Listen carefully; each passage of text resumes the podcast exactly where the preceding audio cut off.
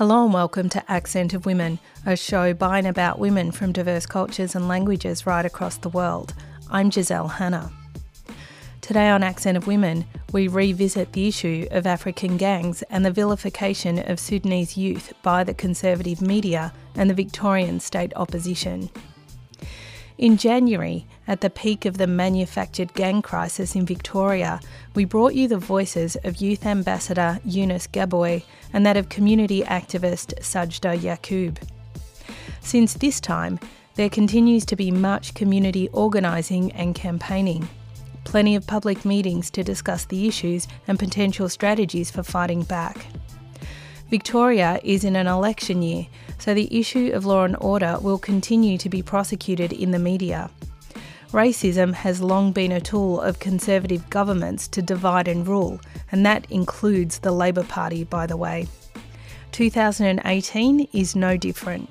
Unless we, the workers, come up with a clear position of solidarity amongst us as a class, we will be defeated on these politics.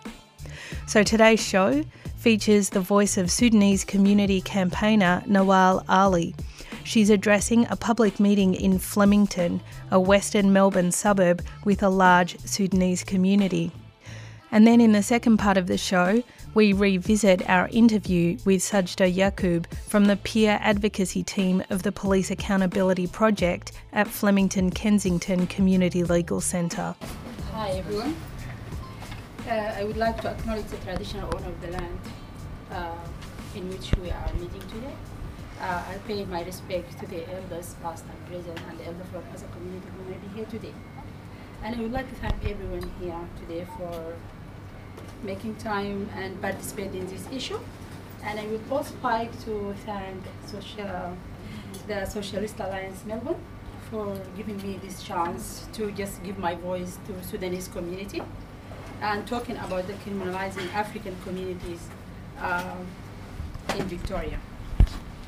Uh, Sudanese refugee group are one of the newly uh, uh, emerging communities in Australia, and all and although they are minority group, their issue are visible in the social media due to, due to the fact that many people in the community are struggling with settlement issues. Uh, the Sudanese community is one of the many of uh, refugee communities that were forced to leave their homeland because of civil war.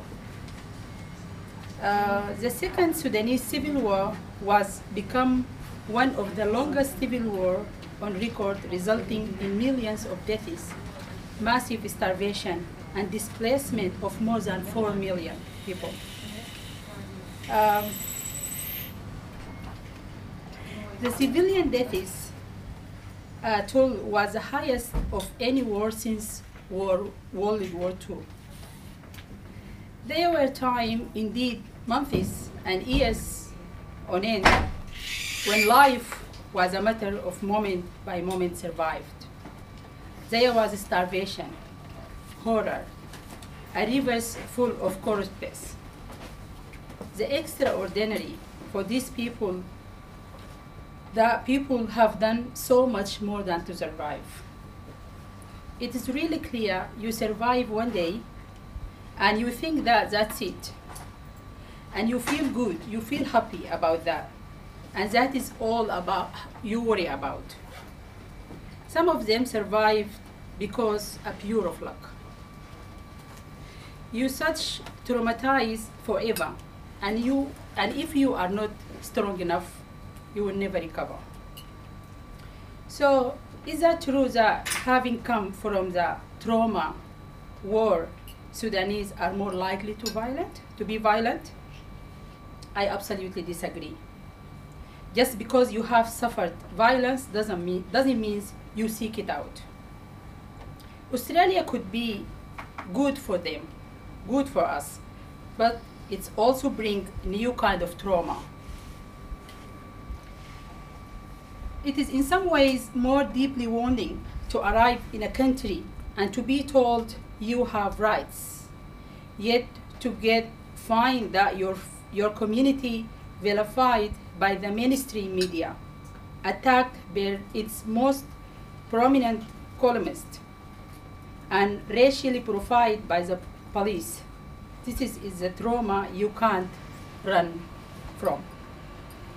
Police describe Sudanese youth as having a warrior ethic, a lack of respect for women, and said they would openly challenge anyone of treating them regardless of potential consequence. They stereotype Sudanese and set up situation in which police were likely to approach African youth expecting terrible.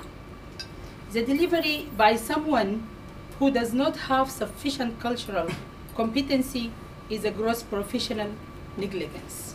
negligence.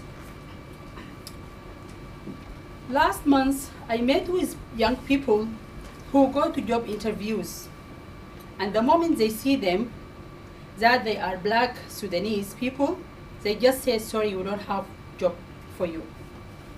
And where is their future? Really, for these sort of kids, they are harassed by police in daily basis in train station. They accused by people of being gang member. There is a tendency to assume that any group of Sudanese appearance is a gang. It's just terrible. Like many other youth uh, settler Sudanese are faced with many settlement issues and challenges, include racism and racial discrimination, employment difficulties, and inadequate or inappropriate support that made it even harder for them. But the media profiling has been more challenging factors alienative the community. Racism and discrimination are contributing factors to their challenge and children behaviors as many Sudanese uh, reported their child, their children being picked on and bullied on a daily basis at school and other public places because of their skin color. And that aggravated their settlement challenges. What called culture clashes was significant issue of Sudanese as well as other African origin communities who felt the impression of what they call culture imperialism by supposed multicultural host society. Differences in gender rule, integrating relation, work practices, education, religion, housing, even the use of public space uh, spread to be causing problems, issues around identity and belonging were found to affect this community's sense of well-being and integration. One of the good examples of our culture differences about our traditional parenting in that of any adult who found child misbehaving out in the street will discipline them. Their parent will say will not say anything. This is in contrast to the way it is in Australia, where you are not allowed to discipline somebody else's child, as you may be told that it is none of your business. This is, was done positively in our culture because anything child can do without their parents is correctly by, by adults. After coming to Australia, most parents see their children leaving their cultures and shocking them. Sudanese parenting aim to nutrition children to be successful and respectful members of the community and societies. It is also about teaching them certain cultural values and identities, a task that achieving through teaching to instruction them to instructing them as well as making sure that children are connected with their community mem community members so as to learn from them. The traditional values are challenging. Pressing social issues surrounding refugees' life. There are many overriding issues that facing refugees communities group that need to be considered when planning refugee settlement programs. These issues include consequences being conflict situation, displacement. Displacement alone affected individuals and refugees' families uh, seriously apart from trauma and consequence of conflict, as many refugees witness death and despicable acts. Displacement can lead to an increased isolation, poverty, family breakdown, and racism. Emphasize the importance of not only focusing on helping migrants to understand the, expect, the expectation of their new environment, but the significant for the service providers and policymakers to have some knowledge and awareness of the delivery of the new settlers, uh, parenting, construction, and dominant of the host society, and not to see this in a narrative of one size fit all.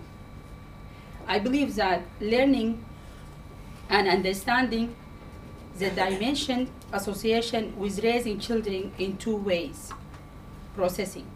And that is host society standard to learn from migrant parenting approaches as well as tension and misunderstanding between parents. Their children authorities continue to flare up during the stay, during the trans, transition process. And nevertheless I'm largely optimistic that these communities will, in the medium term, will make its place in Australia and be as accepted as a rival of the past having been. And on community radio stations right across Australia, you're listening to Accent of Women. We're focusing today on looking at both the media coverage but also the political situation that gives rise to the racist sloganeering around the so called African gangs crisis in Melbourne. You just heard Nawal Ali, a Sudanese community campaigner, addressing a public meeting in Flemington. Next, we revisit our interview with Sajda Yaqub. She's from the peer advocacy team of the Police Accountability Project at Flemington Kensington Community Legal Centre. I started off by asking her where this crisis has come from. My name is Sajda Yaqub. I work for the um, racial, the Police Accountability Project uh, for the Flemington Kensington Legal Centre uh, as a peer advocate and uh, basically work towards uh, tackling racial profiling and ending it one day, hopefully. Well, to begin with, in that case, where where has this crisis come from? when you look at um, the crisis that is happening at the moment, it's it, you look at the crimes that are being spoken about. So basically, a subset of media are going quite ballistic about recent crime incidents in Victoria, like um, an Airbnb trash at a party in Werribee. There's been mayhem in St Kilda, the assault of a police officer in High Point. Um, and these particular uh, incidents, which have very different dynamics and causal factors, are receiving national media attention and um, breathless, repetitive commentary um, when similar incidents involving Caucasian young people aren't. So we believe the reason that's happening is because these incidents actually fit into a bigger story. So um, if you look at like what's happening here, you look at the idea that African ethnic youth are driving a massive crime wave. Crime wave. It, that sort of idea has grown um, exponentially since March 2016 when the tabloid media, the state opposition, the far right, anti-immigration groups had a very shorthand way of describing it. Um, if we look at the Moomba event that happened um, when a group of teenagers, um, you know, sort of trashed that event, the story of a youth gang called Apex came um, into into talks, and that basically fitted the perfectly um, that sorry perfectly fitted the long held fears of ethnic gangs bringing mayhem and fear to our city. And so, um, right now, when we see these crimes coming about and it's associated people of African descent, it just fits right into that story. Well, you mentioned a bunch of incidents, and um, I guess the media does explain the crime wave by pointing to those incidents. You know, the police officer in Maribyrnong trashing Werribee Airbnb, or the things that you talked about. What What's the truth about this supposed crisis. And, and I, I want to get to what do the statistics actually say? And is there an overrepresentation of African youth in relation to crime in Melbourne? I can certainly say a very bold statement that there is no African youth crime rate. So Victoria does not have a youth crime wave at all, whether that's ethnic or not. Um, so the Independent Victorian Crime Statistics Agency released its latest data report, and that said that overall criminal incidents recorded in Victoria was actually down by 4.8 percent. Um, and there's a significant downwards trend in many crime types, um, much of which is like online law. Um, but unfortunately, because you know, with the tabloid media, it does um, take certain crimes and build out of proportion. People don't tend to believe it. Now, the, the youth crime rates, in particular in Victoria, have been slowly declining for more than a decade now, um, and it shows that I think it's Crime Statistics Agency research shows that most crimes are by a small portion um, of repeat offenders, so most youth crimes. So it's not like we're getting even new youth criminals coming about either. Um, and I think there was a, there were a portion of incidents committed by alleged offenders under the age of 25, and that had fallen from half of all incidents recorded 10 years ago, which was in 2008, to 40% of all incidents now in 2018. So um, yeah, you do see a very a very um, large decrease in that sense, and also Victoria actually has the lowest rate of children from 10 to 17, which are under the justice supervision on average in Australia. So we're doing quite well when it comes to you know that quotation mark youth crime wave that um, the media is uh, focusing on. So why then? Why the commentary? Why the focus on race and ethnicity? How? What's the political analysis? The way to understand this kind of reporting? When you look at when you look at why particularly um, you know this this is coming about, you have to remember, I guess, what the media really is for. And we know that the media is not neutral. And we know that has biases and it's shaped and, and it's shaped by and it shapes public opinion. It tends to follow a very particular script. Now, journalism, they, the journalism in general has a tendency to cover crimes where suspect is black and the victim is white. The United States have demonstrated that through various research. Um, it gets more prominence, larger headlines, and you know that sort of radicalized language is used better. Um, but the biggest thing is that it fits into a particular um, story that they're selling. So, you know, it, it allows um, a, some conservative politicians, allows the far right. It basically allows them to say um, a lot, uh, say a racist dialogue and get away with it, and it sort of softens the blow in that sense. And um, in the midst of a moral panic that we're at right now, um, the current intense portrayal of African youth, it's basically an adaptation of similar radicalised scares that have focused upon Indigenous Australians, asylum seekers, Muslims, um, Arabic and Lebanese people. And it, it really does fit that story and give um, certain very small um, privileged people a basis and a foundation to then articulate their racist dialogue upon and somewhat justify it.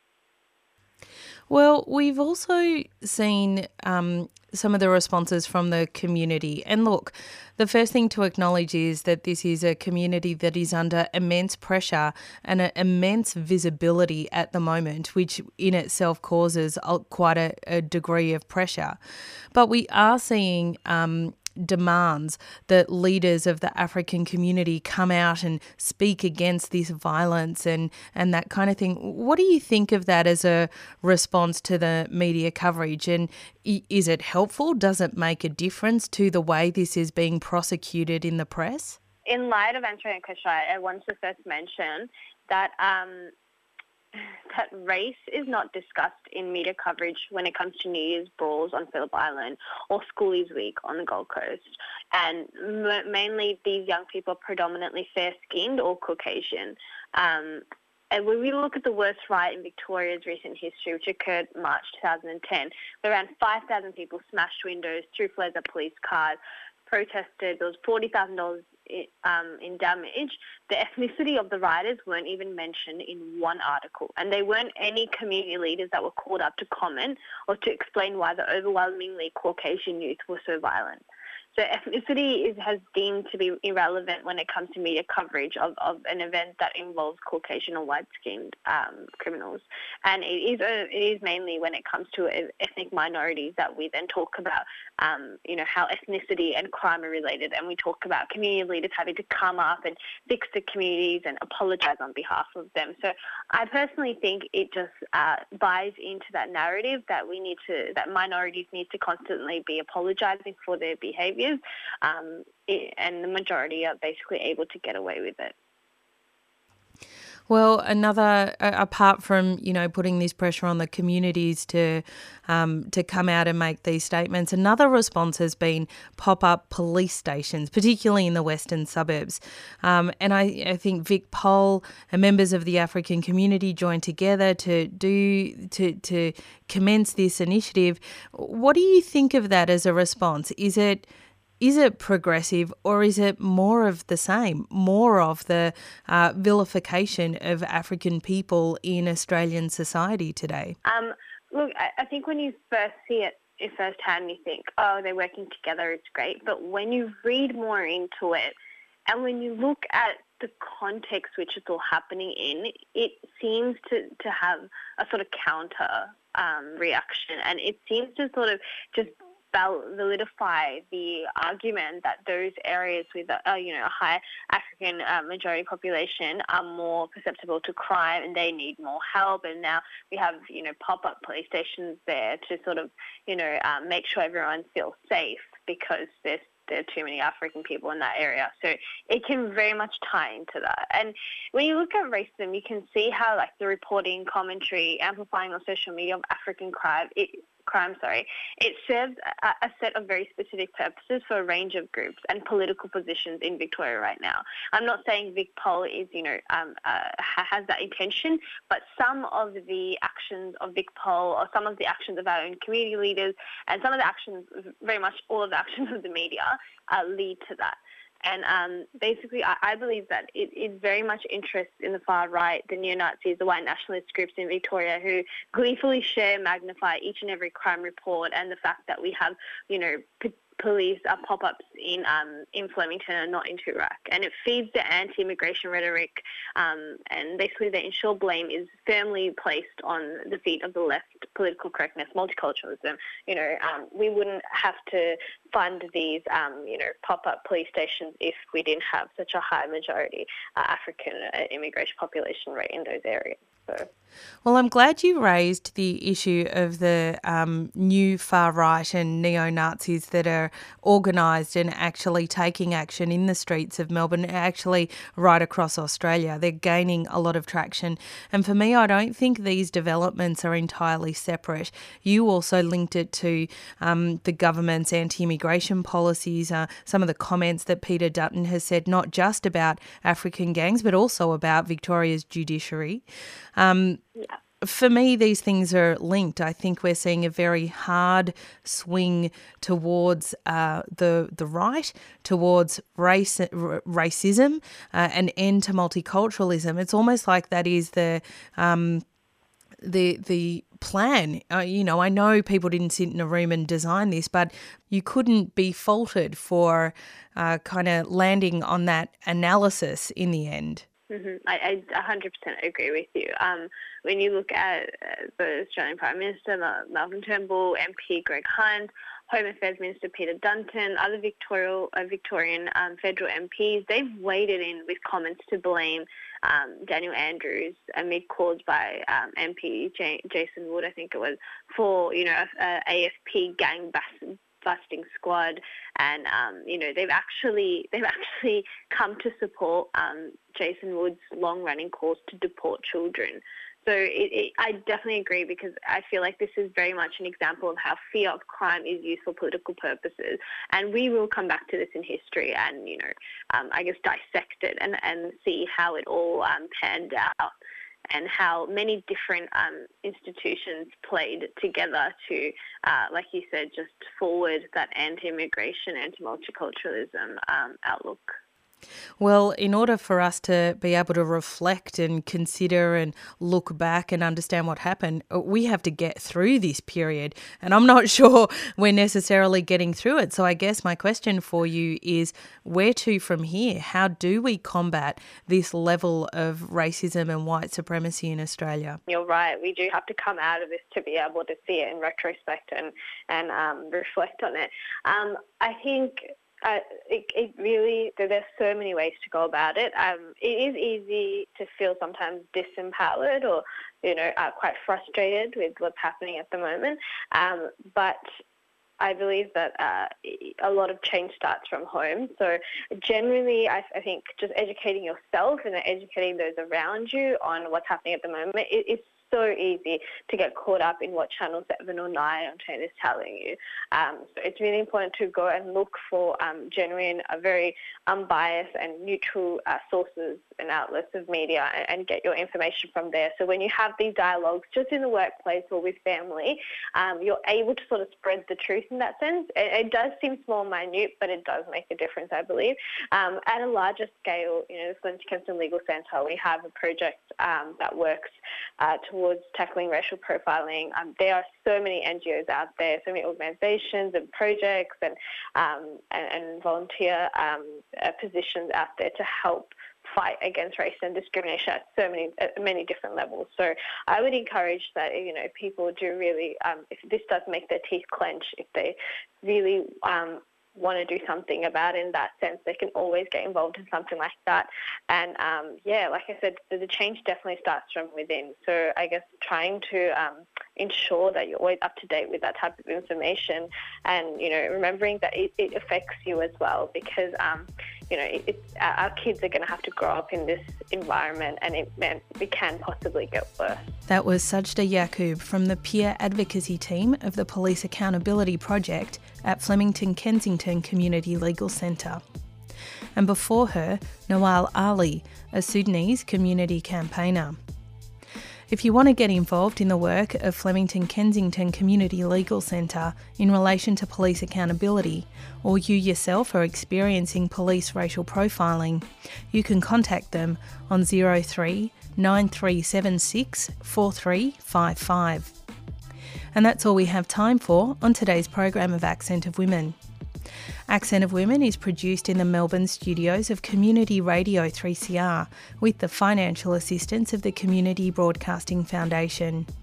The show is distributed nationally via the Community Radio Network with special thanks to the Community Broadcasting Association of Australia. If you want to get in touch with the producers of the show, you can write to us at accentofwomen at gmail.com. You can also follow us on Twitter or like our page on Facebook. If you want to hear this show again or any of our previous programs, you can download the podcast from 3CR's website. That's 3cr.org.au. Go to the Accent of Women page and follow the links to this week's show. Thanks for tuning in. I'm Giselle Hanna, and I look forward to your company again next week.